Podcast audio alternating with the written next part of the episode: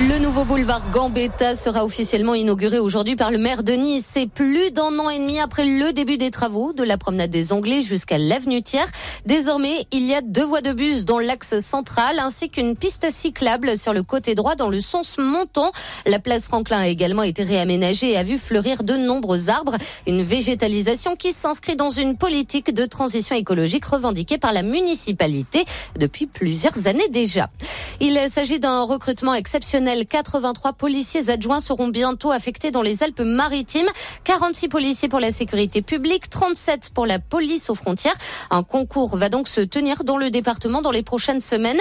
Les missions seront d'assister au quotidien les gardiens de la paix et gérer l'accueil et l'information du public dans les commissariats. La clôture des inscriptions est prévue le 3 novembre. Des épreuves auront lieu le 20 novembre prochain.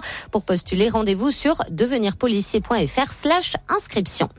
Nice se veut pionnière en la matière, la municipalité lancera le mois prochain une vaste campagne de prévention contre les phtalates, des perturbateurs endocriniens que l'on retrouve notamment dans le plastique et qui peuvent souiller l'alimentation ou bien l'eau. Nice veut que la problématique remonte au niveau national.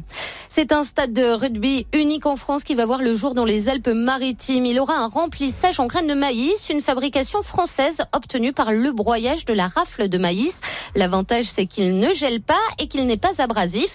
Une approche éco-responsable qui a séduit la communauté d'agglomération du pays de Grasse. Ce nouveau revêtement sera installé au stade de la Bastide fin novembre pour un coût estimé à 860 000 euros. Et puis, ce sont les deux institutions les plus emblématiques de la ville de Nice. L'Opéra de Nice et l'OGC Nice viennent de sceller un partenariat inédit. Objectif, apporter une nouvelle dimension à la scène culturelle et sportive de la Côte d'Azur. Cette année, par exemple, des chanteurs de l'opéra interpréteront l'hymne Nice à la Bella à l'Alliance en ouverture de plusieurs matchs de la saison. Bonne journée à l'écoute d'émotions.